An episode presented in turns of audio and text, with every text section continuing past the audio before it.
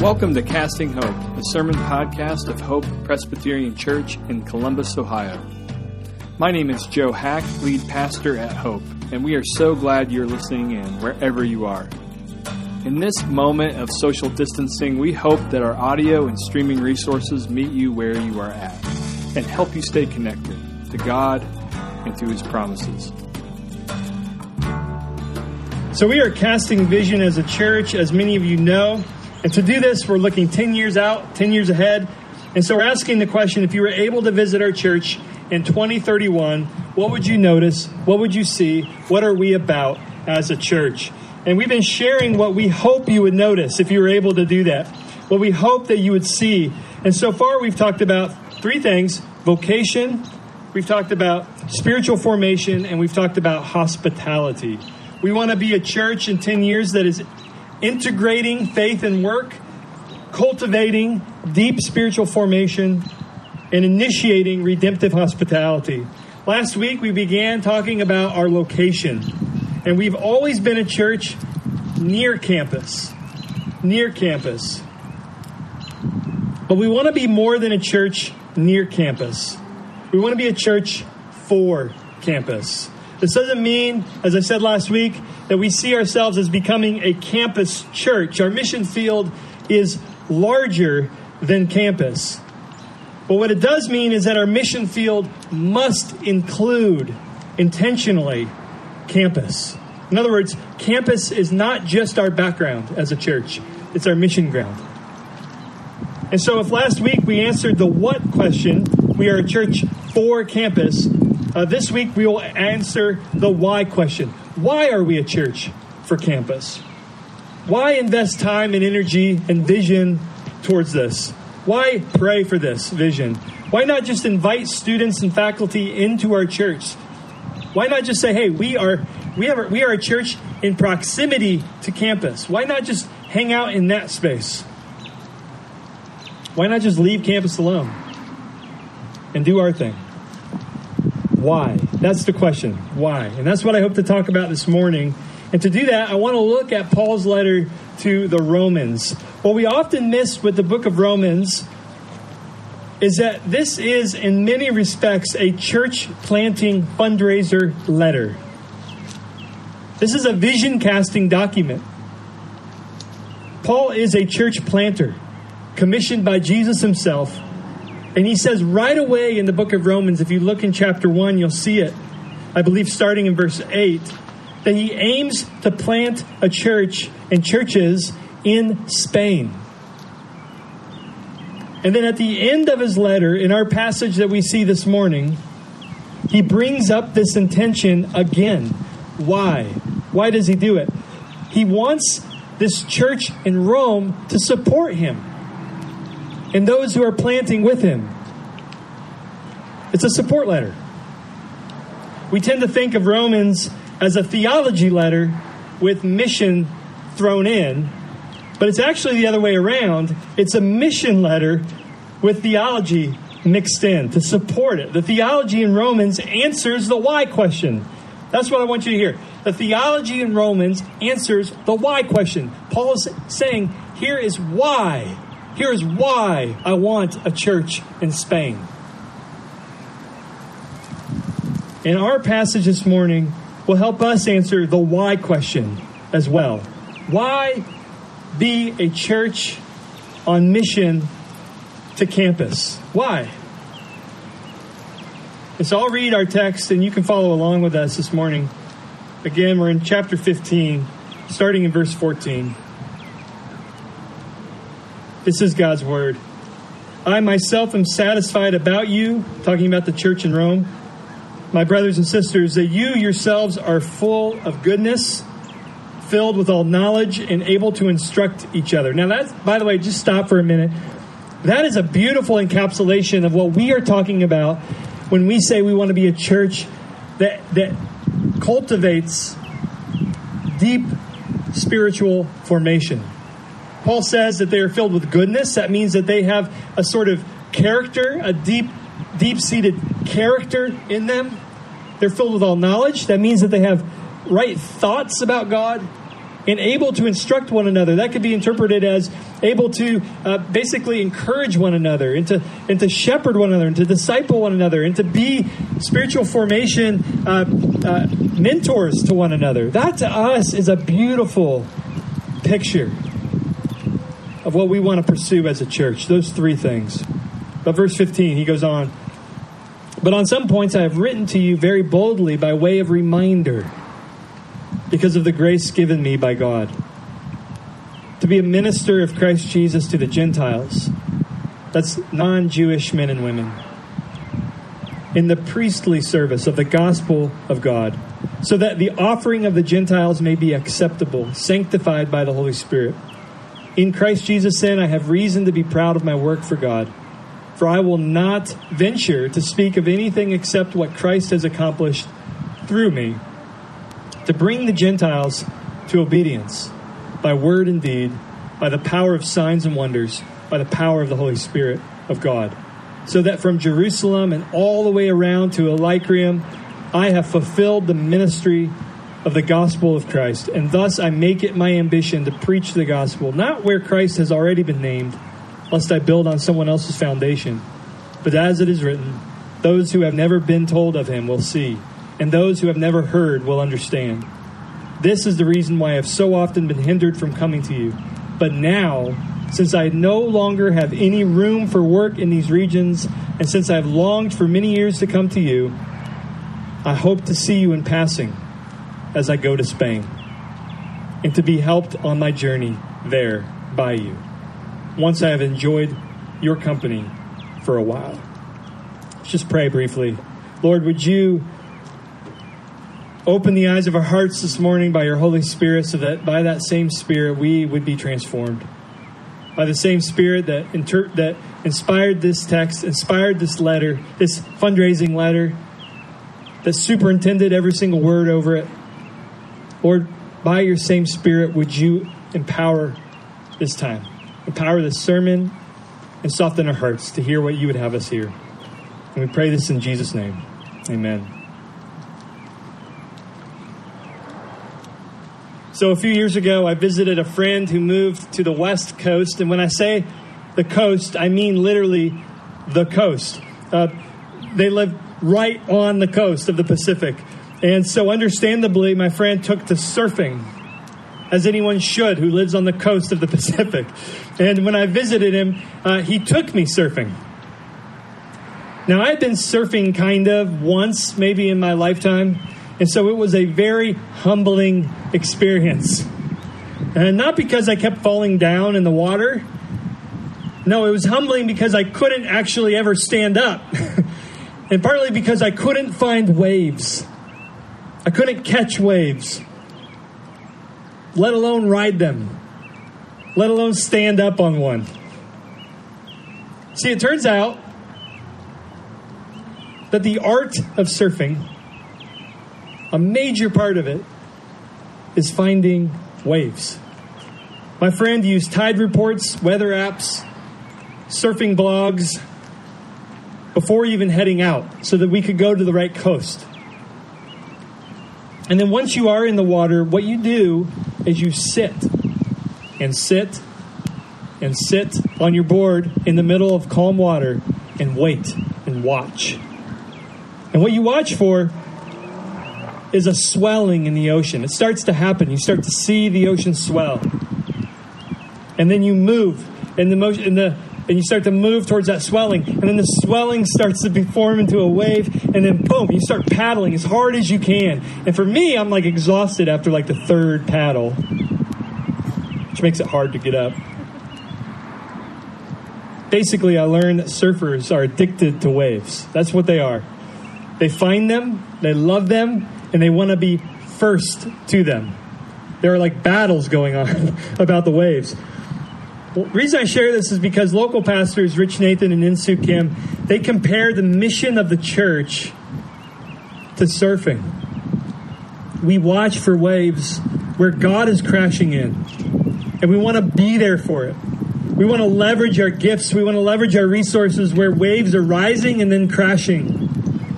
I personally love this image not because I love surfing. I, I, I, have to say, I love the idea of it, but I'm not good at it. I love the image because it perfectly captures, I think, this moment in our church. After a long year, we're finally getting back out into the ocean. And right now, we're sitting on our boards in the middle of a calm ocean. But where is the ocean swelling among us and near us? And so, where do we paddle with all of our strength? Well, to answer that question, in part, we believe that the ocean is swelling on campus. And for two reasons, really impact and need. Let me just talk about that. Impact. We want to impact the world with the welcome of Jesus. That's our mission as a church. And we believe that a church that extends the welcome of Jesus to Ohio State is a church that extends the welcome of Jesus to the world. It's that simple. A church for campus is a church for the world. Think about this. On the one hand, the whole world gathers on the small pinpoint that is Ohio State campus. Campus is 1,600 acres. And in the grand scheme of things, that is very small. But 6,000 international students from over 100 countries around the world gather here. The world gathers on campus. And that's important enough, but consider this. Not only does the world gather on campus, but campus scatters to the world. Ohio State at any given time is home to 60,000 students, which means there's half a million living Ohio State graduates around the world. I look, there are over 200 alumni clubs all over the world, including Argentina, Belgium, Brazil, Beijing, Hong Kong, Shanghai, Shenzhen, Indonesia, Taiwan, the UK, the United Arab Emirates, and even Michigan. There are alumni groups everywhere. The world not only gathers here, it scatters to the world. And so just think for a moment the impact that the university has on the world. Just think for a moment. It's awesome, it's staggering. However, OSU students are also shaped here. They're shaped on campus, and therefore they will shape the world. One scholar says, quote, the university sets the agenda for what is worth pursuing and what is plausibly true. Think about that. If universities set the terms for the good life, the true life, the beautiful life, then just think about that. There are half a million people just from our pinpoint, just from our 1,600 acres. Half a million people walking around the globe who have been uniquely shaped by campus and therefore are uniquely shaping the world. That is an amazing impact. And by the way, Ohio State knows this. They see themselves as a as a, as being responsible for the world in many respects. And that's a good thing. Which brings us though to the second reason we think the ocean is swelling on campus, and that's the need. A campus, a campus with so much impact should have churches not just standing on the sidelines, but engaged. The church should have a say on, quote, what is worth pursuing and what is plausibly true. Like Paul at the Areopagus, which we looked at last week, our message should have a place here. The message of the risen Jesus ought to be heralded here in understandable, intelligent ways because the world is on campus and the campus goes to the world. The university is great for education, it can be great for social experience. I learned this when I was uh, a missionary to campus in the fraternities, those exist. It was, it was tough, I will say that. It was hard. We passed out these questionnaires on chapter night, and we simply said we exist to be a spiritual resource for you. We acknowledge that campus, and more particularly the fraternity life, we acknowledge that there's educational benefit. We acknowledge that there's a sort of a social benefit to this. But very often, God is kept out. And if you want to have a conversation about God, I'm here for you. And I'll tell you, a lot of people laughed it off when they were around their buddies, but when these anonymous, private questionnaires came in, there were a lot of people who were hungry for it. Because that's the reality. One scholar in Australia compares campus life to life under a dome. Picture that life under a dome where God is pushed out. It's as if Ohio State has an entire dome around it. At worst, this dome is steel, meaning God is completely shut out. At best, this dome is glass, where you're allowed to look out and see God. You're allowed to maybe even worship God. But He has to stay away from everything else that goes on in the classroom and everywhere else. But glass or steel, God is shut out. And so the impact of campus on the world, and I want you to hear this, will be a Jesus less impact. And so when you add these two things up, the impact and the need, we, we think you start to see a giant wave forming. We see an opportunity and we want to be there. This is why we want to be a church for campus, not just near campus. Because to be a church for the life of campus is to be a church for the life of the world. And I think we see something like this in the passage we just read. We can't exhaust this passage this morning, there's so much here. But I do want to highlight verses 19 and 23 right now. If you have a Bible, just take a look at those verses. You likely ran right past these verses. But one scholar says that in these little lines, quote, we have the explanation and the justification of Paul's establishments of the churches in important cities in a province. In other words, these two lines that I'm about to read again to you guys show us that Paul focused on high impact, high need areas in the Roman Empire. What I'm calling rising waves. Paul looked for high swell areas on the ocean from which waves will roll and roll and roll and continue rolling. And he says, I want to be there. So read again what Paul says starting in the middle of verse 19. He says, he's summing up his missionary journeys.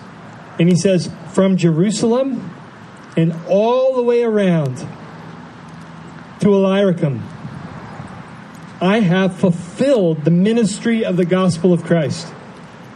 And then in verse 23, if you scoot, if you uh, scoot down in your, with your eyes, he says, But now, since I no longer have any room to work in these regions, and since I have longed for many years to come to you, and then he talks about his desire to go to Spain. Now, in reading this, I wouldn't blame you for skipping over it and seeing it as unimportant to our walk with God. I think it's very important. In reading this, you would think that Paul planted hundreds and hundreds of churches in that area from Jerusalem to Illyricum. You would think there are just oversaturation there. After all, he says, I have no more room here. And he says, I have fulfilled my gospel mission. He just planted a few churches, though. So he's either exaggerating or he's delusional. I think he's strategic. New Testament scholar Michael Bird says, quote, Paul was careful to set up congregations and listen, in strategically important cities like Ephesus, Corinth, Philippi, Thessalonica, Athens, which we read about last week, which would naturally spread to outlying areas. For case in point, he goes on, the churches in Ephesus, you know our book of Ephesians, that's the church in Ephesus. These small house churches in Ephesus were probably responsible, church historians, New Testament historians believe, for establishing house churches in Colossae, book of Colossians, Laodicea, which is near Colossae, Hierapolis, which is a little bit further out, in the Lycus Valley. And so I love this. I love this detail because it helps answer for us why we want to be a church for not just Columbus, but for campus. We want to see the gospel reach the entire world. We want to see Jesus more and more famous. We want the glory of God to cover the world like the waters cover the sea. That is what we want. We want the welcome of Jesus to not just be, hey, we're a friendly church. No, we want to extend the welcome of Jesus because we want to see Jesus worshiped everywhere. That's what we want. That's the heartbeat of our mission. And one incredible opportunity to do this is by focusing on the life of campus. Scholar Alan Rowland compares Paul's strategic church plant to a coin mint. A coin mint, where coins are pressed in one small facility and then go out and spread out into the whole realm. And so he sees a church in Ephesus as a mint of coins that are being pressed in a certain way, shaped in a certain way, and then spread out across the whole realm. Or, or think of a water plant. How many of you had to boil your own water because there's a problem at the water plant? Anybody?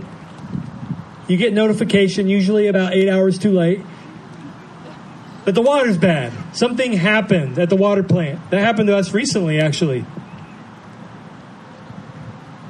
If there's poison in the plant, the impact is massive. The whole realm is poisoned. But if the water plant is clean, the whole realm is blessed. Campus is like that. Campus is like a mint, a water plant.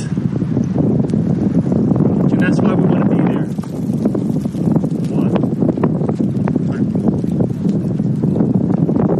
I think we're good. That was just a gust. But I apologize in advance. Everyone who's live streaming, if I end up being upside down, that's because of the wind. we want to be a church for the world. And that's why we want to be on campus. But how? Okay, so that's the why we want to be. That's the case for why we want to be on campus. But now, how? Like, what is our posture? And I want to learn again from Paul in this text. And I want to extend to you two words to think about in, our posture humility and audacity. So, first, humility. Like Paul in this passage, when he's talking about this church planting effort, we want to be humble. And, and in two ways, we want to give God control of our vision, and we want to give God credit for any sort of fruit that bears from this. We got to give God control first. See, Paul was eager to go to Spain. We saw that in verse 24. He was eager to do it. He's been eager to do it. Things have held him back. He saw a wave rising there. And he's doing so much. He's accumulating a support system in Rome. Probably somewhere to stay in case things get kind of awry. Probably financial support. And so he's doing all of this planning. But we know, we know from the book of Acts and from church history that guess what? Paul likely didn't make it there. He got caught up in shipwrecks after he wrote this, imprisonments after this. He got caught up in beatings. This vision, in other words, never happened. Paul never saw the vision. It eventually happened. Word is there are churches in Spain. okay? It eventually happened but not in Paul's lifetime. And that could be true for us as well. We're casting vision 10 years out. There could be the possibility that it doesn't happen, or it doesn't happen the way we want it to happen. We just need to give God control. We need to trust that He'll open the doors that He needs to open for this to happen, and that He'll close the doors that He will close. But we give Him control. This is an act of worship. Our vision casting right now is an act of trust. And then we also must give God credit. This is the second part of our humility posture. notice that Paul gives all credit to God in this. When he does boast, he says, I'm only boasting in the stuff that Jesus did through me.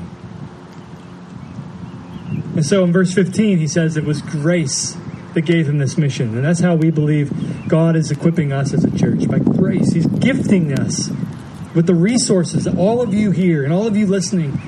There are an immense amount of resources that God has graced us with and the calling to do what He's calling us to do. That's grace. It's a gift. It's not our work. And then if anything transformative happens, like Paul here, what he says, it's because of the word, the deed, and the power. The word of the gospel, number one. Anything transformative that will happen for campus will be because of the word of Jesus, his life, his death, his resurrection. That is why there will be success. Because his word is powerful, because what he did and the proclamation of what he did is the power. And then the servanthood deeds. That's people like you and like me just simply laying down our lives. That's nothing to be proud of. And then the power of God's Spirit in verse 19. Paul is humble. He gives God control and he gives God credit. He doesn't boast in himself, but he boasts in what God has done through him.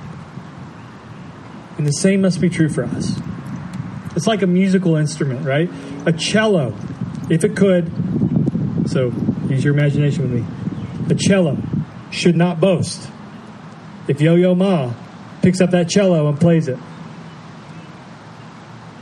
I mean, yes, it is a beautifully made instrument. But Yo Yo Ma made it sing. We too must stay humble in this vision. It is not ours to control. If we see our church, who I believe is sitting on our boards, waiting for this wave to crash, if we start to see this take off, oh Lord, make it so. It is because He will do it. So we're humble. Humility. But number two, audacity. This dynamic I talk about a lot. It's not new to me, but it is the dynamic that pervades so much of what the gospel does to his people.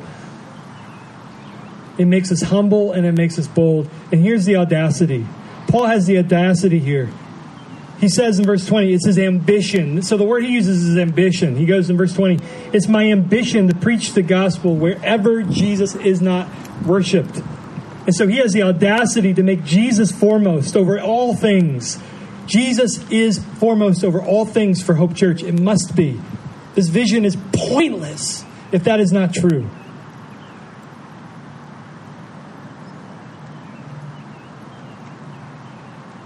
This is gospel grounded audacity. That we would be about one person, that we would be about one thing, and that is worship.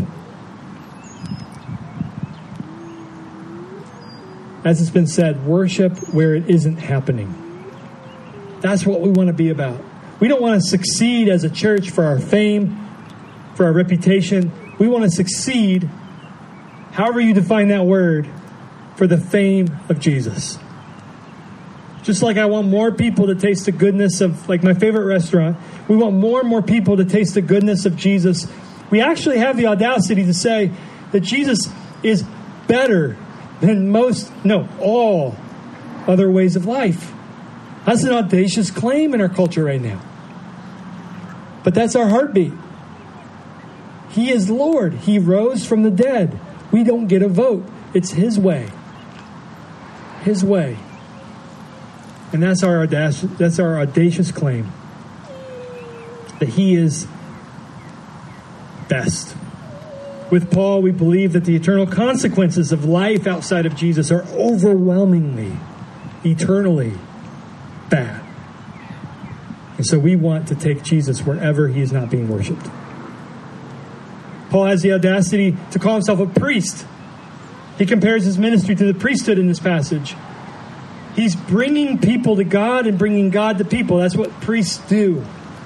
And the only way that sinners can stand before a holy God is through the perfect sacrifice of Jesus. And so we too must maintain the gospel, if we are going to be bringing God to people and people to God.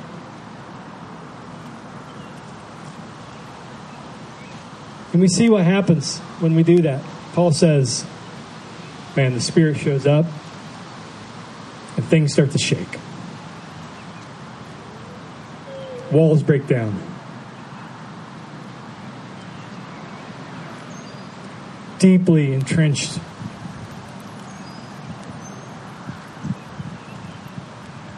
walls just crumble and patterns get rechanged amazing things start to happen. God, the very presence and the very power of God, Paul says here, shows up when we simply take the news of Jesus to places where it has not been heard. And you might be saying, course it's been heard. There's churches all over the place in Columbus, but here's what we're saying.